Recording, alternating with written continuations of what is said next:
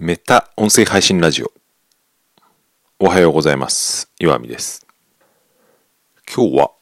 珍しくというか、多分このラジオではあんまり喋ったことのない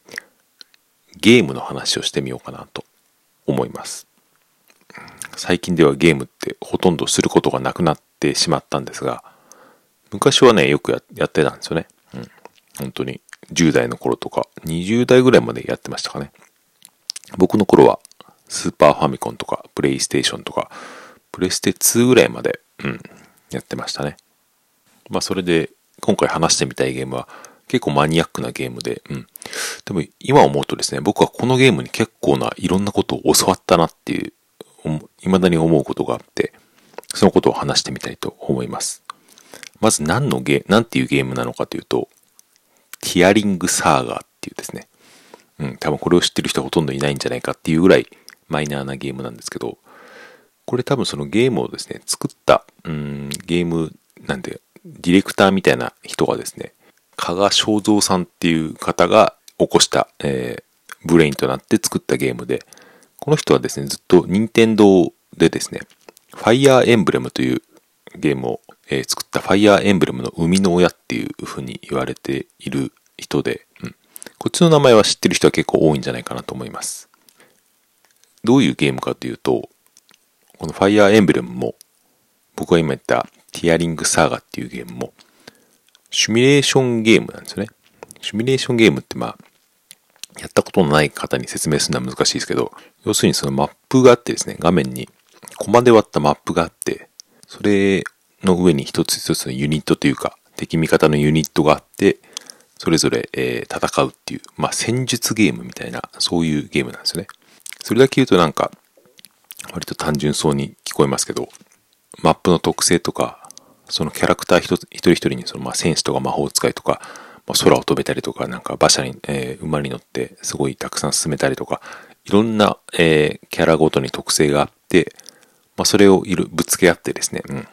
相手を倒したりとか、その陣地を奪うっていうことで、ものすごい頭を使うゲームなんですよね。うん、僕はこのゲームがすごい好きで、それで、僕はですね、うん、このゲームのことで、これは今でもなんか役に立ってるというか、学びになったなと思ってるところが一つあって、それがですね、うん、ゲームの序盤の方で起こるイベントで、4人のキャラクターのうちから1人を仲間にできるよっていうイベントがあるんですね。確か最初のマップをクリアして、どっかの王様にですね、うん、私の中の兵士から1人仲間を預けようみたいないうイベントがあって、自分でその4人の中から選べるんですね。うん、で、確かその4人の中にですね、その強い戦士と、えー弓使いみたいなのと、あと見習いの騎士と、あともう一人ぐらいいるんですけど、それでですね、その、見習いの騎士っていうのが、うん、後々めちゃくちゃ強くなるキャラクターで、これを選ぶのは、選ぶか選ばないかでゲームの、その後の難易度がすごく変わってくるぐらいのですね、キャラクターがいるんですね。確か、ナロンっていう名前だったんですけど、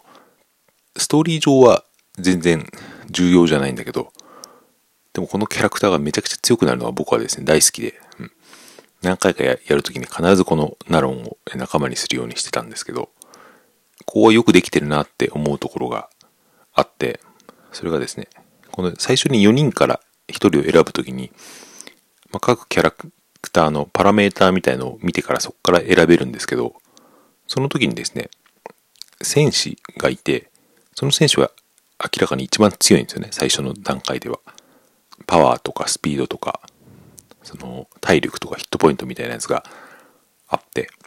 その次の弓使いっていうのもまあそれそこそこ強いし、弓っていうのはそのマップの何マスか離れたところから攻撃できるので結構重宝するんですよね。うん。それで、その見習いの騎士っていうのは、まあそれほど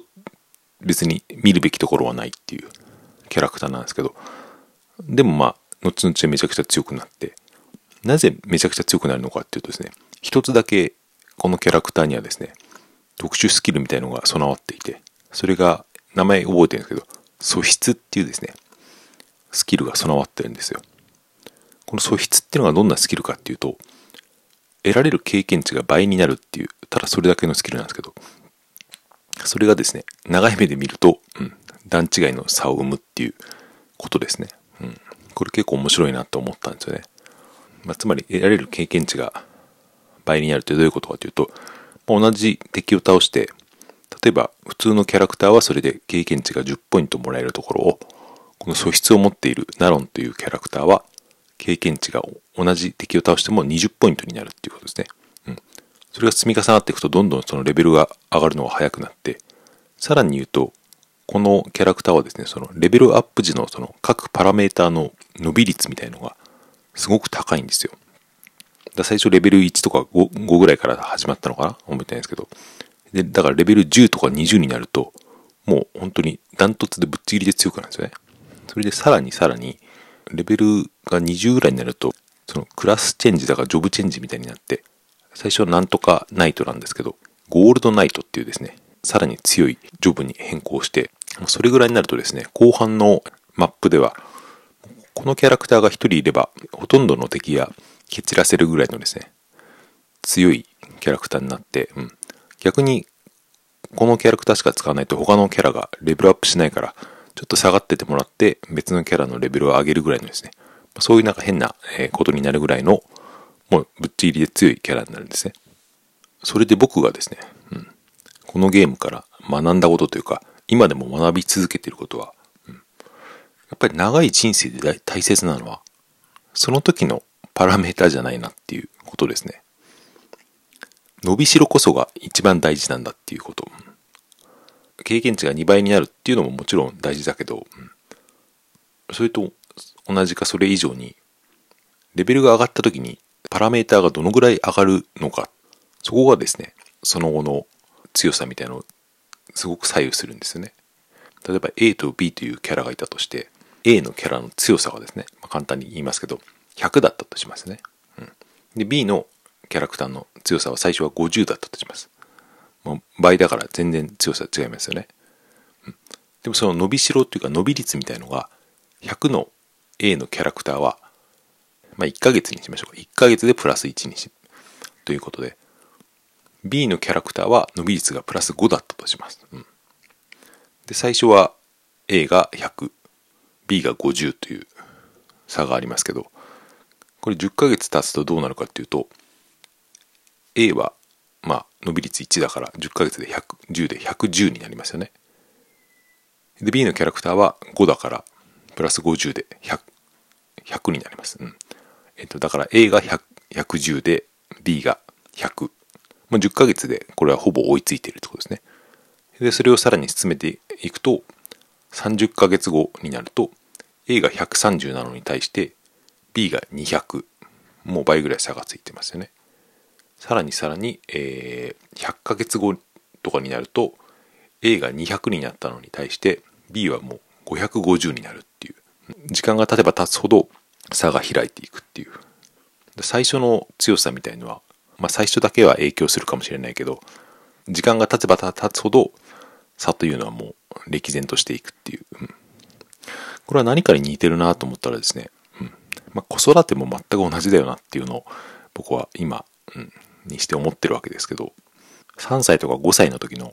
賢さみたいな、例えばその勉強の点数とか、そういうのって本当にどうでもいいことというか、うん。じゃあ何が大事なのかっていうと、まあ、伸び率なわけですけど、実際のその世界とか人生っていうのは、伸び率っていうのはパラメータになってない、いないんで、なんとも簡単にわかるものではないけど、でもまあわかることがあるとしたら、まあ、好奇心とか、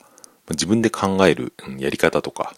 既製品じゃないものに熱中できることっていうのは、やっぱりそれは伸び率みたいなものなのかなって思いますよね。うん。そう考えると割と今親がやるべきことっていうのはクリアにわかるなと僕は思っていたりします。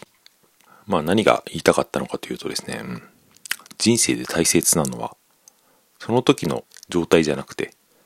伸び率なん、伸びしろなんだっていうことをですね、僕は20年ぐらい前にゲームから教わっていたなっていう、うん。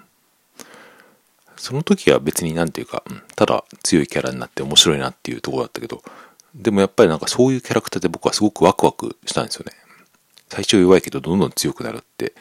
まあ、ちょっと少年漫画的なあれもありますけど、うん、やっぱりそういうところが大事だなっていう、なんていうかあんまりうまく言えた気がしないですけど、まあそういう、そこからですね、いろいろ子育てとか、子供だけじゃなくて、大人もですね、まあ人生これから長いですから、100年時代だとすると、まだ50年も60年も生きる人からしても、うん、今のパラメーターっていうのは、まあ結局大したことはなくて、着目すべきはその後の伸びしろ、伸び率なんだっていうことですね。その、うん、現実世界で伸び率っていうのは多分好奇心とか自分で考える力とか、多分僕は言語化能力とか、なんていうか、うん、そういう思考力みたいのがそれに当たると思うんですけど、まあそういうとこに、えー、着目していくと、うん、今後の人生が楽しく生きられるんじゃないかなと思ったっていう話でした。うん、はい、終わります。ありがとうございました。良い一日をお過ごしください。さようなら。